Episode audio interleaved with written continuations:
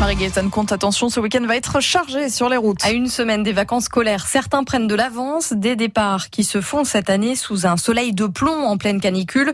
Marine Logénie, comment faire pour rouler sereinement avec cette chaleur? Eh bien déjà, avant de monter dans la voiture, on vérifie le niveau du liquide de refroidissement pour éviter une surchauffe du moteur. Les pneus aussi, très important, on contrôle la pression. Eux non plus n'apprécient pas vraiment la chaleur et risquent d'exploser, surtout s'ils sont usés. C'est du bon sens, mais on fait le plein de bouteilles d'eau. Pensez aux brumisateurs aussi, c'est très pratique. On s'équipe de pare-soleil et c'est parti. Pendant le trajet, surtout n'abusez pas de la clim, enfin ne la mettez pas à fond. On ne descend pas en dessous de 24 degrés pour éviter le choc thermique. On ne dirige pas non plus l'air froid vers le visage et le torse. Et puis couper la clim 5 à 10 minutes avant d'arriver à bon port. Enfin, on fait une pause toutes les deux heures pour se dégourdir, reprendre des forces. La chaleur fatigue et réduit considérablement la concentration. On notez que la Picardie n'est toujours pas en vigilance canicule. 76 départements sont en vigilance orange. 4 sont en rouge canicule, les Bouches du Rhône, l'Hérault, le Gard et le Vaucluse. C'est la première fois que ça arrive. La SNCF conseille d'ailleurs à ses clients de reporter ou d'annuler leurs déplacements dans ces zones d'alerte rouge. Elle remboursera ou échangera les billets TGV et intercités sans frais jusqu'à dimanche.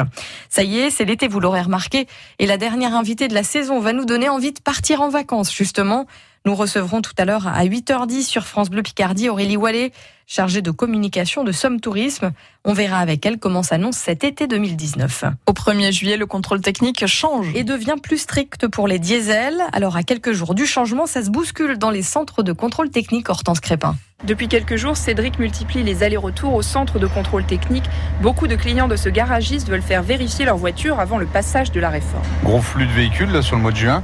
Les gens ont anticipé. C'est la course, très compliqué, oui. Pour faire les véhicules rapidement, faire euh, les réparations qu'il y a à faire avant de les amener pour passer euh, en toute sécurité le contrôle. Directeur du centre, Didier Lemaire confirme, son carnet de rendez-vous se remplit en juin, mais rien à voir avec la réforme du contrôle technique de l'an dernier. Au 1er juillet, il n'y a que la pollution, tandis que l'année dernière, euh, il y avait un changement de réglementation complète sur les points critiques et beaucoup d'autres points qui étaient à revoir. Donc là, il y a eu un, un gros mouvement dans les centres. La réforme s'adresse uniquement aux véhicules diesel et vise surtout tous les plus polluants, avec un contrôle plus strict des niveaux d'opacité des fumées ou des particules fines.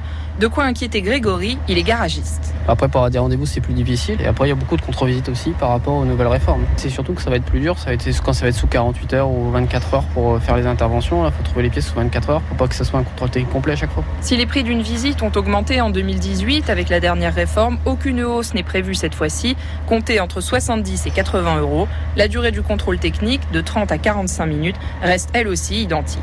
Et donc, vous l'aurez compris, le contrôle technique change ce 1er juillet. Il est plus strict au niveau de la pollution, surtout pour les diesels. Le début du sommet du G20 à Osaka au Japon.